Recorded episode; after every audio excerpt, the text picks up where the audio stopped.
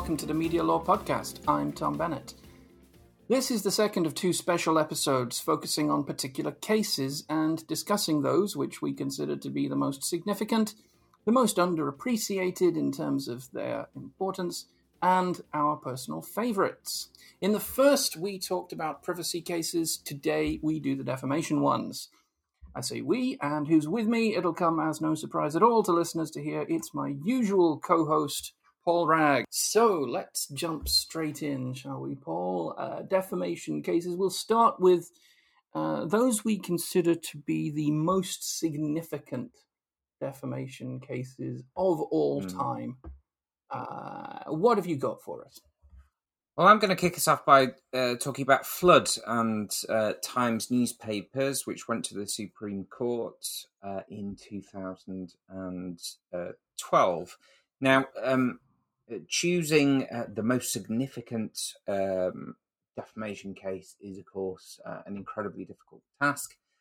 Uh, there, we are literally spoilt for choice. unlike privacy, the defamation jurisprudence in the UK extends back um, far, far into antiquity. Uh, we can go right back into at least the 1600s and find some pretty good uh, defamation cases. Um, we can certainly find a lot of uh, Victorian cases which we still rely upon today, some of which I will talk about shortly. Um, so, uh, whichever one uh, we choose as our most significant, we are on a hiding to nothing because uh, everybody is bound to disagree with us. The reason I've chosen Flood, though, is that I think it it um, captures uh, some of the essential elements that make for a difficult defamation case, a difficult case for judges uh, to deal with. Because on the one hand, uh, there is an individual.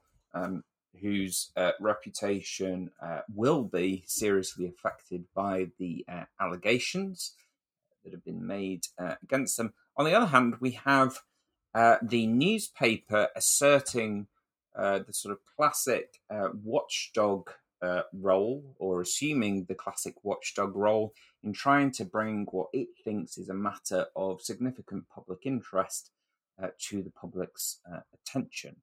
Now, for the longest time, of course, uh, public interest uh, as a defence was uh, was rather uh, thorny and convoluted, um, uh, which has hopefully been made slightly easier by the uh, Defamation Act of 2013.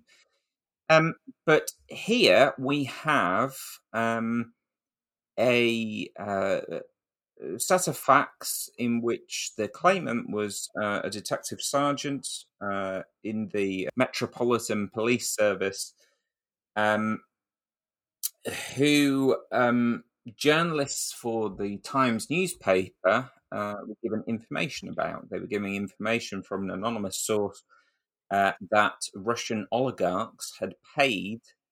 Uh, a police officer for information about extradition requests. Uh, now, the unnamed source had stated that the police officer uh, had been given the code name Noah. Um, this uh, led journalists at the Times to conclude that actually it was a claimant uh, who who was Noah, on the basis that uh, his surname is Flood. Yeah. Uh, and so uh, they wished to, uh, and so they investigated uh, this allegation. Um, interestingly, uh, journalists, um, rather than going straight to to press with this, did try and enlist the help of the Metropolitan Police Service. they asked the MPS to investigate. That investigation did take place, and it took place at the request, therefore, of the Times. Uh, and the Times subsequently uh, published a story entitled Detective Accused of Taking Bribes from Russian Exiles. Uh, now, the question for the court when it uh, got all the way up to the Supreme Court uh, was um, a question on the facts, and the facts have been divided in essentially into two parts. The first part were the uh, allegations that were made in the period from the original publication of the story, Detective Accused of Taking Bribes, uh, all the way up to uh, so that took place on on the second of June two thousand and six, all the way up to the fifth of September two thousand and seven, uh, when the MPS uh, informed the Times that its investigation had concluded and that the claimant had no case to answer. Uh, so at that point, uh, the Times were aware that uh, there was nothing uh, in the allegation. Uh, they couldn't justify continuing to publish uh, this story. Um, and at first instance, Mr. Justice Tugendhat's decision was was straightforward, I think, and very sensible, which was that uh, the allegations up to uh, that point, uh, the 5th of September 2007, were protected uh, by uh, Reynolds, or uh, what we might say protected as a matter of public interest. Um, but after the 5th of September, they were no longer um, protected. Now, the Court of Appeal overturned that uh, original decision. It thought that Mr. Justice Tugendhat was wrong to say uh, initially that there was um, grounds for the Reynolds uh, defence applying. Um, but the Supreme Court reinstated uh, the the original decision of Mr. Justice uh, Tugendhat. Uh, they were satisfied that the defence succeeded, even though it was the Times that had prompted the MPS to launch the investigation uh, originally. So for me, this is a significant decision um, because it says something about the court's treatment in a defamation context of newspapers exercising this kind of assumed role of uh, keeping uh, an eye on power, keeping a check on power. It's always struck me uh, the flood case as, as you rightly say, a hard one because it comes down to whether it's necessary and proportionate to name an individual mm-hmm. who is suspected of wrongdoing yeah. when the allegation that there is a wrongdoer in the Metropolitan Police doing these things is, without the name, still a matter of public yeah. interest. Um, the newspaper's argument was that it was necessary to name the individual in order to lend color to the story and thus in essence, to attract readers to read it and to take it seriously and thus get the public interest material across in a more efficient mm. manner. And the Supreme Court accepted, I think controversially, the proposition that editors have to have a. De- uh, there has to be a margin of appreciation granted to editorial de- decision making mm. in respect of how best to present a story so uh, so as to make the public interest elements of it stick. Yeah. Um, because this, to me, is uh, well, it's a classic instance of what the philosopher Thomas Nagel calls ruthlessness. It is the very deliberate sacrificing of the interests of a minority or a single individual uh, in order to secure a significant interest for a larger number of individuals. Uh, and the, the claimant's name here was dragged through the mud mm. absolutely explicitly in order to give the story color. Mm. Not because it was factually correct mm. to name him, but because it made the story more interesting if you can point the finger at a particular person. Um, traditionally, of course, defamation law has been all about protecting the individual at whom the finger is pointed. Yeah. Um, and, and, so, you know, looking at this in uh, both an historical context and a purposive mm. context, mm. I think the decision is one which is, is, is, is, obviously controversial. It's always been one that I've been uncomfortable yeah. with. Um, Uh, yeah, I wonder what your thoughts were on on, on that issue of, of, of well naming and editorial discretion and adding color. Yeah, well, it's interesting when you read the judgment. Um, of course, uh, this is something that uh, the judges thought about carefully, but there's only Lord Phillips that offers resistance to this idea that there's a legitimacy in adding colour, uh, in giving the story this extra element of of uh, sort of this personal interest. Um, and it, it really buys into uh, an ongoing myth that we have that uh, the press are a public watchdog and therefore need to be recognized as such uh, in law. Um, and it's it, it, this is an example of where I think this argument uh, falls down because it is quite tenuous and, and superficial. There isn't really any basis for it. This is an argument that's really pulled up by its own bootstraps. Um, because maybe something like Flood in isolation, the Times were the ones that prompted the investigation. The investigation takes place at the Times prompting, uh, and um, the conclusion is there's no case, case to answer. There's nothing here to to sort of stand the story up. Um, but it. I can understand uh, judges not wanting to sort of get too deeply involved in the in the question of what should and shouldn't have been said, but that sort of reluctance, that hesitancy, I think. Um, that queasiness is something that they do need to engage with as part of the proportionality exercise. And that, I'm afraid, is something that they just don't take full responsibility for, or, or rather would, would like to sort of pretend it doesn't exist. Uh, there, there's no there's no special reason why judges can't engage in a proper proportionality exercise in the context of newspapers. And this idea that press freedom precludes the full realization of uh, proportionality is, I'm afraid, a fiction uh, that judges too easily buy into. Well, I can't say that I disagree with that. I mean, it'd be better for the discussion if you did, but um, never mind. Discussion maybe, timing not so much. So we're going to mm-hmm. move on. Um, uh, and the case that I've chosen here as uh, the most significant defamation case from my perspective is one that you've mentioned already. It's the Reynolds case.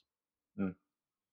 Um, now, the Reynolds decision um, uh, is, of course, one that is uh, well known uh, in the field um, because it recognized the eponymous, though now uh, defunct, defense Reynolds privilege, sometimes known simply as the Reynolds defense.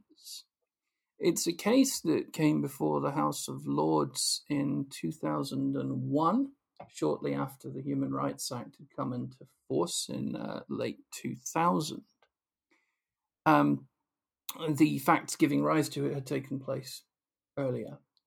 Um, the case was to do with an article published in uh, the UK edition of the Times, uh, though it was also published in uh, uh the uh, Republic of Ireland edition uh, of the Times and subject to separate judicial proceedings there.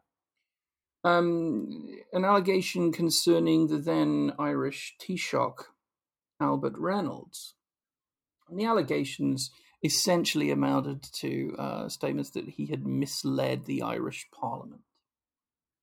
Now, he issued proceedings in respect of the, uh, the allegation, as I say. Um, it worked its way through the uh, courts in the uh, United Kingdom and uh, uh, landed eventually in the House of Lords. Um, defense of truth was not going to succeed. Um, so the question was whether it was possible for defendant newspaper to rely on some sort of privilege based defense. At the time, the only recognized applicable or possibly applicable privilege, privilege defense uh, was the defense known as qualified privilege at common law.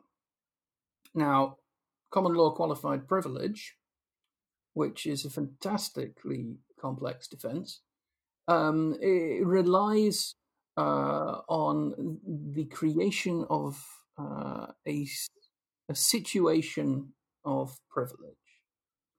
And a situation of privilege occurs in any circumstances where uh, the defendant uh, is under a legal, moral, or social duty to impart the information, con- including the defamatory statement, to the audience, and crucially, the audience has a reciprocal duty or interest in receiving that information. So, classic examples would be situations in which one employee reports another employee's wrongdoing to a line manager, for example.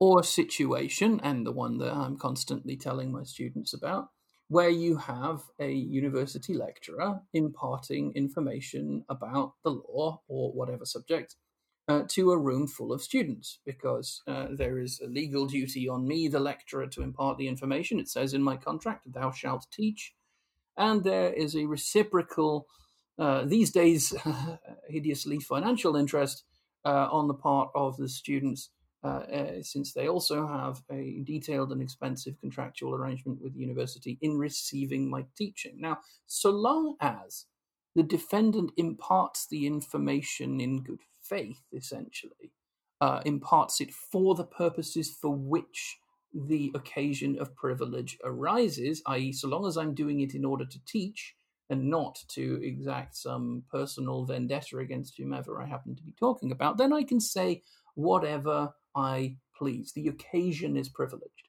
And that privilege gets lost only if I act uh, with malice against the claimant's interests.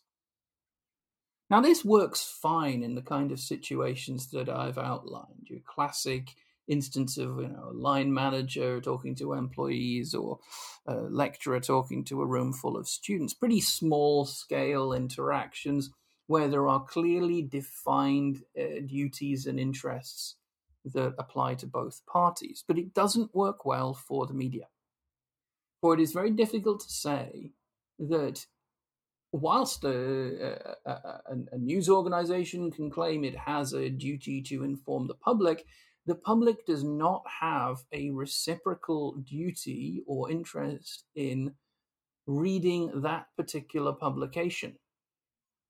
So that uh, reciprocity and the exclusiveness of the reciprocal relationship is not present. Conceptually, it doesn't really work. You could stretch it, but it doesn't really work on its face. And this is what gave uh, the House of Lords some trouble. But the House of Lords was operating in a context in which you have other jurisdictions, most importantly the United States, having recognized earlier in the 20th century the notion of a public interest type defense, that media organizations should be in some way entitled to a different kind of privilege because of their role as a public watchdog and entitled to report on matters of public interest, notwithstanding the lack of reciprocity. And uh, this is the sort of defense that gets recognized. It's not the same as the uh, uh, New York Times and Sullivan defense from the US. Uh, it is one that is more nuanced, but it, it, it recognizes this novel defense, the Reynolds defense. At the time, it's characterized as an extension of qualified privilege, but uh, it subsequently um, becomes apparent that it's a, a more novel defense. More on that later. The Reynolds defense then provides a defense in circumstances in which defendant publishes a statement on a matter of public interest, having engaged in responsible journalism. Uh, there are uh, there's a list of 10 indicative factors that the court can consider to determine whether the journalism has been sufficiently responsible Um, this has over the years been treated well and treated less well by subsequent courts. Um, for a time, it was treated as a as, as, a checklist of hurdles that defendant had to get over. Um, uh, House of Lords subsequently clarified that was not the right approach; that this was a non-exhaustive list, uh, merely indicative of the sorts of things uh, that needed to be taken into account. But for example, um, you're talking about efforts made to determine the veracity of the information uh, opportunities for uh, claimant to put their side of the story, the tone and where, tone of the piece, whether it is you know, neutrally reported or whether it's sensationalist. Um, but, but I, I, think the, the, main linking factor amongst all that is you know, how much effort was made to determine that the allegations were true before it was published, even if it subsequently turned out that they were not true. Mm. Um, so for me, Reynolds is the most important decision because it recognizes that the media have a different position in law to any other kind of defendant in a defamation case. So much so that a whole new defense has to be structured around uh, media organizations in order to protect Article 10 uh, of the European Convention on Human Rights, the right to freedom of expression. Um,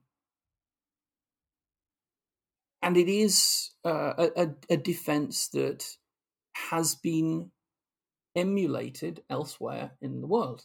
Um, you look to um, Canada, for example, where, which recognized a similar defense uh, in the case of Grant and Torstar um, the Canadian courts could have taken inspiration either from the United States or from United Kingdom. Grant and Torstar is closer to the English position, uh, certainly far closer uh, than uh, the uh, New York Times and Sullivan ruling uh, uh, is. It's closer to that kind of more nuanced position. Um, so yeah, that for me, Paul is is is the big one. Um, it's of course been abolished, which is, makes it slightly odd to be talking about it now because Section Four of the Defamation Act 2013 abolished the Reynolds mm. defence and replaced it with a defence that looks suspiciously mm. similar. But I think it's going to carry on being significant. That's one of the reasons why I picked it, because as the courts look to interpret the new Section Four defence of public interest with minimal guidance in the Act itself from Parliament Eh, predictably, helpfully there. Um, the courts are going to look to older Reynolds jurisprudence to make sense of it. I mean, that's clearly going to happen, and we've seen it happen already in a few cases that we've had on Section yeah. Four. Yeah, I, I one of the I have several difficulties with with Reynolds. I don't have time to go through them all. But one of the one of the principal difficulties I have is with this treatment of qualified privilege to turn it into something uh, artificial uh, that is um, that turns it into something that's very different from what I take to be the essence of privilege and qualified privilege. Uh, now, we haven't so far touched upon defamation law as uh, a sort of theoretical beast, as opposed to defamation law, the, the sort of principles we find in the positive law. Um, and and it can be difficult to talk about defamation law as a, a theoretical concept because it is um, a structure that has been added to over the years, such in such varying ways that it can be difficult to sort of step back and see a discernible shape. But for me, um, privilege and qualified privilege, the idea is quite simple. It's this it's this idea, as you touched on, Tom, of um, the court effectively saying, look, the, the potential benefits of allowing freedom in these circumstances far outweighs any attendant risk uh, or any detriment to the individual uh, specifically. So there's a kind of crude utilitarian judgment taking place that society needs uh, freedom in certain circumstances. Um, for example, giving evidence at uh, a trial, uh, giving uh, that report that you talked about from the employee to the employer, And previously, of course, references, although references are, are sort of complicated now by other factors, but the idea that you should have the freedom to say things freely without having to be mindful of language and, and sort of without being chilled by the prospect of, of committing uh, an actionable uh, defamatory uh, statement. Um, now that that's perfectly straightforward and, and defensible, although as I say, it's a crude utilitarianism, but it but it's perfectly defensible, I think, in the in the usual circumstances for qualified privilege. But incredibly problematic in a newspaper context because the justification for extending it to journalism I find deeply problematic. It does continue to buy into this idea of specialness uh, for the press. Uh, it is a heavily qualified. Um, uh, sorry, the, the, use of the word qualified again is is sort of confusing there, but it is a heavily qualified uh, qualified privilege uh, under Reynolds. You know, the, the the hoops that have to be gone through uh, are quite cumbersome. Um, but I think in the aftermath of Reynolds, we saw the courts uh, trying to keep uh, qualifying and contextualizing uh, this idea of responsible journalism. Um, and uh, that, for me, uh, was a was a signal uh, of the weaknesses inherent in the term, in the idea, um, itself of, of, specialness as it got extended beyond um, further beyond uh, the original circumstances. Yes, of course. One of the big points of controversy about the Reynolds defense, um, and it's a, a, criticism leveled at it, I think, very powerfully by the uh, media and entertainment lawyer Jonathan Coad, is Um, the fact that the Reynolds defense, if successfully deployed, means that a claimant who has in fact been defamed by information that is in fact not true will lose the case that they bring ostensibly to vindicate that reputation, will be unable to vindicate their reputation, will be out a pretty penny for having done so because litigation is inordinately expensive in defamation. Yeah. We're talking, you know, minimally six figures on all yeah. sides. And because the claimant loses, they'll be saddled with the costs of the yeah. other side, which, if it's a media defendant, and in a Reynolds case it will be, will be very, very expensive because they will spare no mm-hmm. expense in defending the claim. Um, it, it ends up being extraordinarily tough on claimants. Um, and I've always thought that a proportionate solution would be for the court to if it mustn't if, if if the court's view is that it would be inappropriate to hold the newspaper liable because there is public interest in what was done the court could at least issue a clear and unambiguous declaration of falsity mm. and split the costs of mm. the litigation um, perhaps even award the costs to the claimant, but with no damages. Yeah. Um, something to to ensure that the claimant is able to vindicate their reputation and not be left out of pocket or too out of pocket um, in, in doing so. But it's it's a difficult balance the court's trying to strike. Yeah. Um, whilst we're on the subject of Reynolds, I want to switch to our next hmm. category, um, which is um, underappreciated cases, those cases whose significance is not perhaps um, noticed or appreciated in the way that it ought to be. And the reason that I want to jump onto that now is that my underappreciated case is Reynolds again. I think it's the most important case, but I also think its significance is underappreciated. And to explain why, I'm going to get my academic geek on even more than I have uh, in what I've said already. That's not possible. Um, well, we shall see. Um, and because it engages with the point that Paul's been making about um, the relationship between the Reynolds defense and uh, qualified privilege at common law, uh, and how we deal with defamation as a concept. I think Reynolds goes underappreciated for uh, its methodological significance. And by that, I mean what the courts actually did when you unpack the impact of the House of Lords decision. In the Reynolds case itself, it gets described, this process gets described very much along the lines of adapting and updating the qualified privilege defense. And it does so in a way that's remarkably similar to the way the House of Lords, more or less the same panel, the House of Lords actually, um, just a couple of years later did in the Campbell case with privacy, where they talked about um, elaborating the doctrine of confidence um, as uh, it developed this, uh, the doctrine of misuse of private information. And just as a few years down the line, the courts eventually admitted in privacy, actually, what has happened here is that the whole new doctrine of misuse of private information has been recognized, has been created, in effect. Um, the same thing eventually happens in defamation. And several years later, you have the Loutchansky litigation, which um, uh, occurs both in the UK courts and eventually in the Strasbourg court as well, um, where the House of Lords ends up uh, agreeing that um, w- what actually happened in the Reynolds case was that uh, a new defense was created. Uh, a different jurisprudential creature from that which went before. I think is the way that Lord Hoffmann described it in the Jameel case, uh, if memory serves.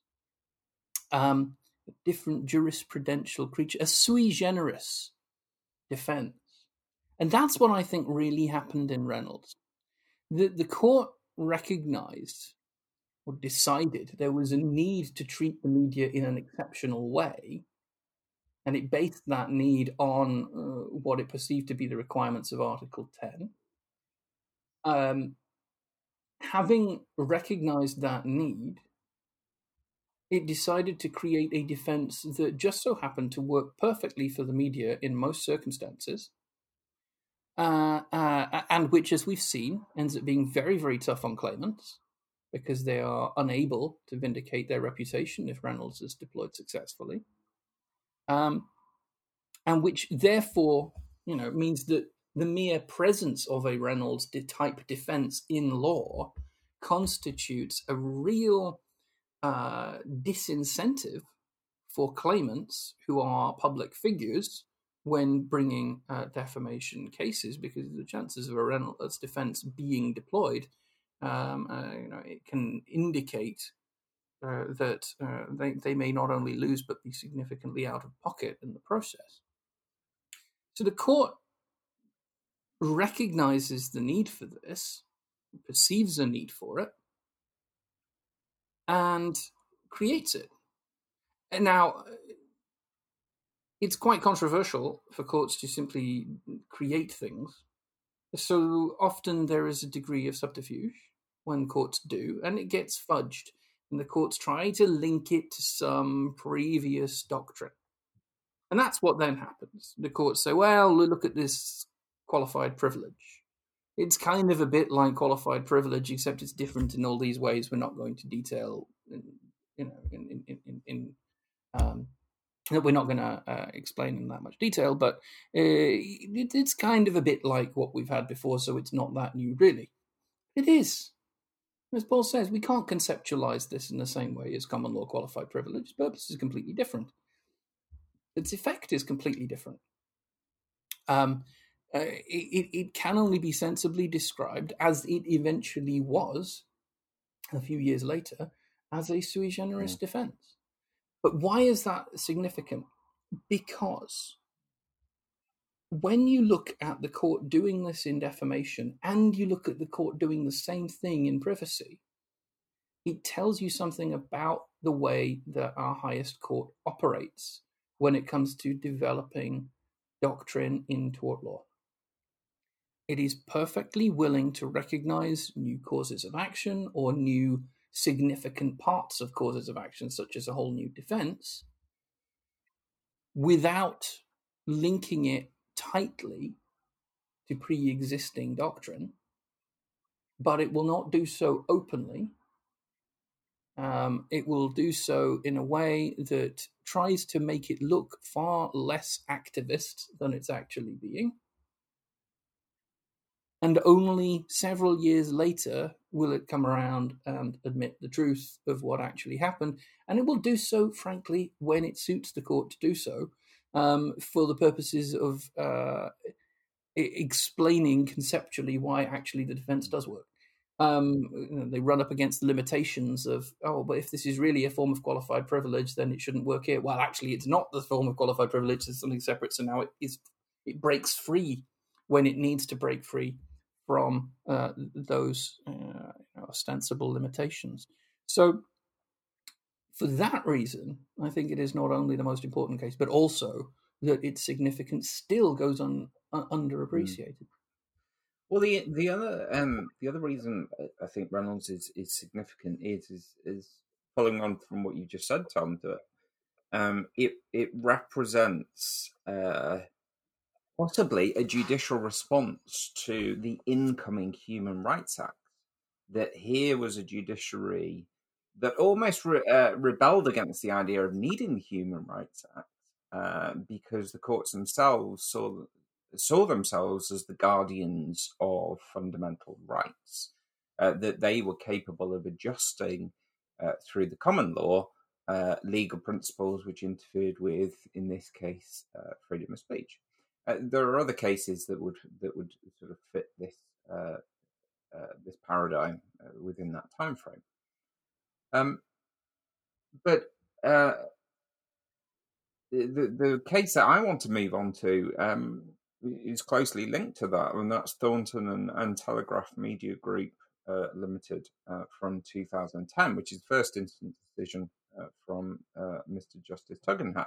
Now, whereas uh, Reynolds um, perhaps illustrates the need for statutory intervention uh, to help um, uh, give uh, defamation shape in circumstances where it was in danger of becoming shapeless.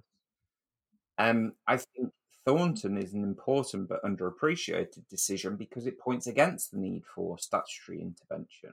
Uh, I should add that uh, I'm not suggesting that statutory intervention uh, was necessary uh, because of um, because of what the court had done in Reynolds or anything else, but I think Thornton illustrates uh, the uh, one of the one of the real problems in in introducing legislation in this area so, if I can grossly oversimplify what was going on both in Thornton and uh, the legisla- legislative picture uh, in 2012 as 2013, um, the Defamation Act comes in and uh, introduces Section 1. And Section 1, we know, we talked about uh, a lot previously, uh, introduces this threshold uh, that needs to be satisfied in order to bring a defamation claim to demonstrate its seriousness uh, to effectively, you now need to convince the court that it's actually worthwhile them uh, hearing your claim because it is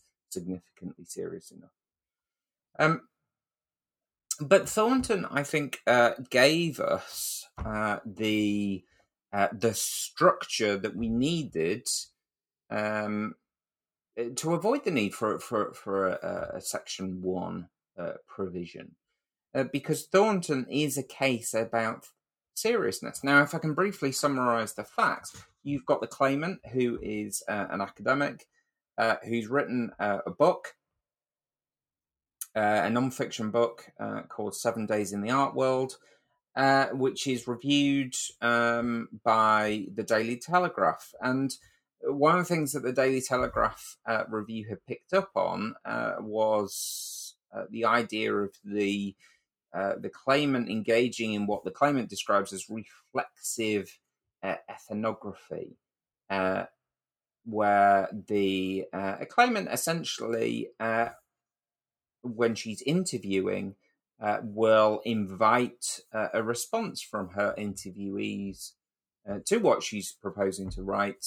to make sure it captures the the spirit of the conversation, captures the the the person um, and, and allowing effectively the interviewee to alter uh, the the speech. uh, the Daily Telegraph reporter, though, um, found this problematic, deeply problematic, um, from um, a principled perspective. And the idea of journalists being principled is, of course, itself noteworthy. But here we have a journalist saying that this uh, this uh, practice uh, was deeply inappropriate um, because um, it amounted to a sort of prior restraint.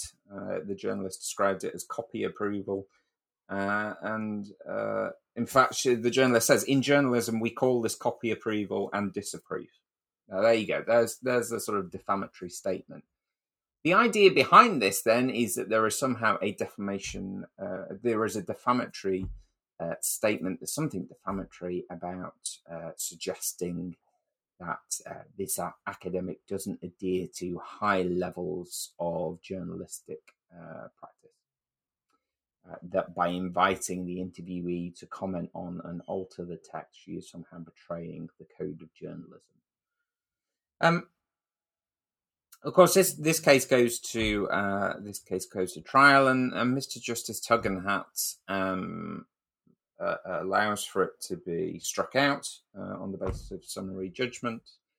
Uh, because, uh, so far as he's concerned, the case hasn't reached uh, the level of seriousness required uh, to justify uh, expending court time hearing the case. So he strikes it out. Now, he does uh, allow the claimant to appeal, uh, but she doesn't take advantage of this opportunity.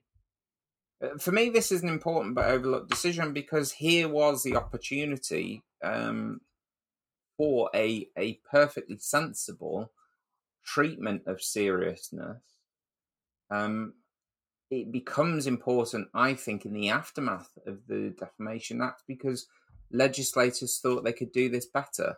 They thought that they could just come up with uh, some bold, brief text that would capture perfectly the nuance of everything that Mr. Justice Tugendhat had said in his judgment. Uh, and it's an example of legislators, I'm afraid, uh, being far too heavy handed, far too cocky, uh, and getting it wrong. And we know what problems Section 1 has uh, generated because we'd, uh, we've talked about it. From my perspective, if legislators had just left well alone, uh, these problems that we saw in Lachaux and other cases could have been avoided. I agree with you entirely. Stop agreeing with me. It's just too we're too aligned on defamation law, aren't we? That's the thing. You're just picking cases that are, that are too good for the right reasons.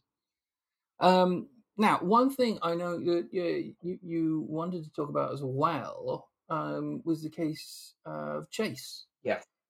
Um, which we mentioned just before we started recording. Um, we we talked about it, and you know, we and we agreed it's a case that's undervalued, but we think it's undervalued as a teaching tool. I think. Mm. Um, um, the chase levels in defamation, which are used to distinguish between uh, different levels of severity that an allegedly defamatory statement might bear mm. in their meaning. Um, it's a really important part of practice in defamation, but it doesn't tend to make the undergraduate curriculum. In fact, oftentimes it doesn't even make the undergraduate textbooks um, for the kind of background mm. reading. Um, I don't know about you, Paul. I think it should. I mean, I try to teach the chase levels where I can possibly squeeze it into my yeah. courses um, because I think it's important that, that, that students understand that meaning really is the most difficult but most important part of pulling apart a defamation claim or even establishing a defamation mm. claim. Um, and, and, it's important to to understand some of the nuances in how the courts go about determining meaning, um, rather than teaching it at too high a level of abstraction. What do well, you? I think it is. I think you're right, but I think I think the importance is uh, that the, there's a fallacy, isn't there, within um, uh, the court's approach to to meaning, and and that fallacy is the sort of superficiality, I think, of the idea that you can grade uh, language. You can grade language when term certain terms are stuck together. Uh, you can kind of give it a, score. Um, and uh, and therefore uh, grade language uh, in terms of its consequence upon the individual, but but sort of hypothetically. Well, this is a this is a chase level one allegation. No, no, this is a chase level two allegation, and that sometimes can lead to uh, the faintly ridiculous. Uh, you promised me that we wouldn't talk about Stocker and Stocker because you know that Stocker and Stocker triggers me. Uh, I cannot understand for a moment uh, the reasoning in Stocker and Stocker. Um, but uh, meaning, I think, is just the superficiality in meaning is this idea that something definitive can be said about the English language uh, in in short order.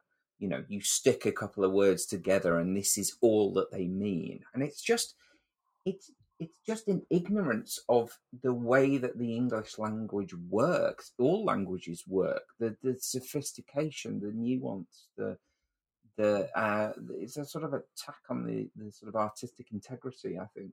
Um, there you go. Certainly, it's um, a series of points and debates about the nature of language that would be of great benefit to undergraduate students to discuss.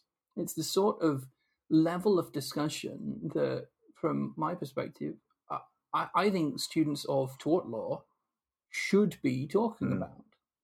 Um, because all too often, I think, especially in this era of you know the solicitor's qualifying examination, which is the new route to becoming a solicitor, that involves passing a multiple choice test after you've left law school, rather than um, you know just going from the, the, the, understanding of law you've gotten from your law degree.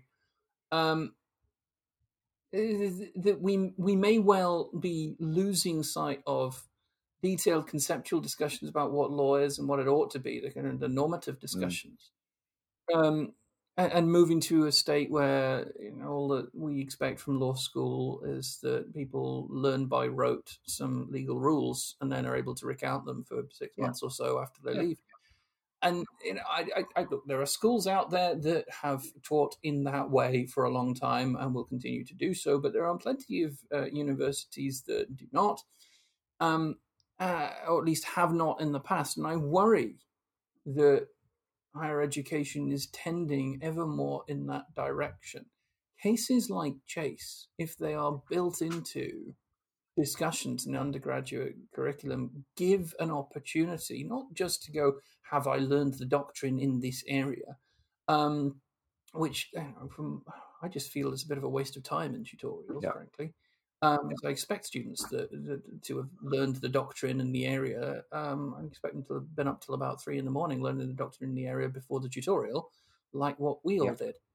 Um, you know, you, least you do is come in prepared. But you to, to talk about what a ruling like Chase and the the tool that gives practitioners says about how law treats language and whether that is itself a sensible reflection of how language functions does it cohere with the the principles of language language being the system upon which the legal system is built, um, it's extremely important. And it's also the, the, the bit for me about legal study that is interesting. So, you know, perhaps a plea to academics listening if you teach law, if you teach tort law, if you teach defamation, think about asking your students to deal with these sorts of yeah. issues. Yeah, um, we, we are in we are in danger. We are in danger of destroying the uh, value of the common law. The the value of the common law is the discourse, the necessary discourse that we must have to ensure there is sensitivity to the individual circumstances of both the claimant and the defendant. If we reduce law to a code, if we reduce it to just an interminable set of rules, we lose that sensitivity and we lose justice. And if we produce robotic lawyers who can only understand the language of a code, uh, then then justice is imperiled. Well, I'm not 100% convinced that law necessarily tends in the direction of justice, but on all other points, I agree with you once again. Um, our final section uh, is one I think we should deal with relatively swiftly, as uh, judges would say, in view of the hour. Um, this uh, then is our section on our favourite cases, our personal favourites. Paul, what is your personal favourite defamation? Okay, my my personal favourite is uh, Campbell and Spottiswoode. This is a case that um, it, it dates back to 1863. Uh, it is uh, a case involving a proselytizer who had been accused of defrauding his followers. Um, the the facts are fairly convoluted, and I, I won't get uh, stuck into those. It is a case uh, that uh, is often treated as a landmark case on uh, questions of uh, fair comment, qualified privilege, uh, etc. it just has some fascinating features. Um, I love teaching it because the facts are so rich and so involved. it is one of um, uh, I think possibly one of the, the last cases in which uh, the publisher is sued uh, as, as, sort of the publisher being a separate entity uh, to the um, the journal itself. Um, but w- one of the most fascinating aspects of it is that um, uh, Campbell and Spottiswoode from 1863 is an appeal case. Um, but on the appeal uh, on the uh, appeal bench, uh, is uh, Cockburn CJ, uh, who had just been put there. Um, and uh, he, this was his case. He had heard the first instance decision, so he sat on his own appeal. It's incredible. Oh, uh, and funnily enough, decides that actually he got it right at first instance. oh, what do you know? There you go. That that's all I want to say about Campbell. Um, let's turn fantastic. to you. All right, so my favorite case, and it has been since I heard of it, which was a few years ago now, uh, is like yours, an older case, but I can beat you for the age of my case because for mine we're going all the way back to 1637. Um, and mine is the case of the Earl of Marlborough against Thomas Bennett. And it'll be immediately obvious why this is my favourite case. It is always fun to collect cases involving one's namesakes. Uh, to the best of my knowledge, uh, the defendant in this case is not one of my ancestors, but you never know. Um, there's a limit to how far back I've been able to trace my family tree. Um, Thomas Bennett was a peasant um, uh, who uh, said uh, of the Earl of Marlborough that he, a peasant, was every bit as good a man as the Earl of Marlborough. Now, the Earl of Marlborough took exception to a lowly peasant um, uh, comparing himself uh, to the noble Earl uh, and sued Bennett for defamation. Um, the outcome of the case is that uh, Bennett lost. Um, that he was uh, required to pay a thousand pounds in damages to the Earl of Marlborough, and was also fined another thousand pounds on top of that uh, for the hideousness of his his actions in declaring himself every bit as good a man as the Earl of Marlborough. So two thousand pounds Bennett found himself out of pocket, which if you uh, bring that forward into today's money from uh, the late 1630s, allowing for inflation and so forth, works out at roughly £250,000, which is, of course, the notional cap on damages. So, uh, today's notional cap on damages in defamation.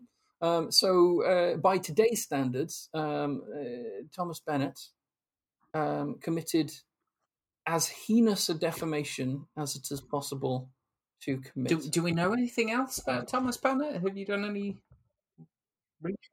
Well, I tried. I, as, as I say, I tried to uh, discover whether he's one of my relatives. I haven't managed to trace the family tree back quite that far, so I don't know. Um, the answer. I don't know very much about him. He's a peasant, of course. So, um, I guess, the records um, of, of, the peasantry of England back in those days, perhaps uh, not as complete as they might be today. But um, uh, if I do find out anything else about him in the coming years, uh, you can be sure I will uh, talk yeah. about it uh, at some length on the podcast.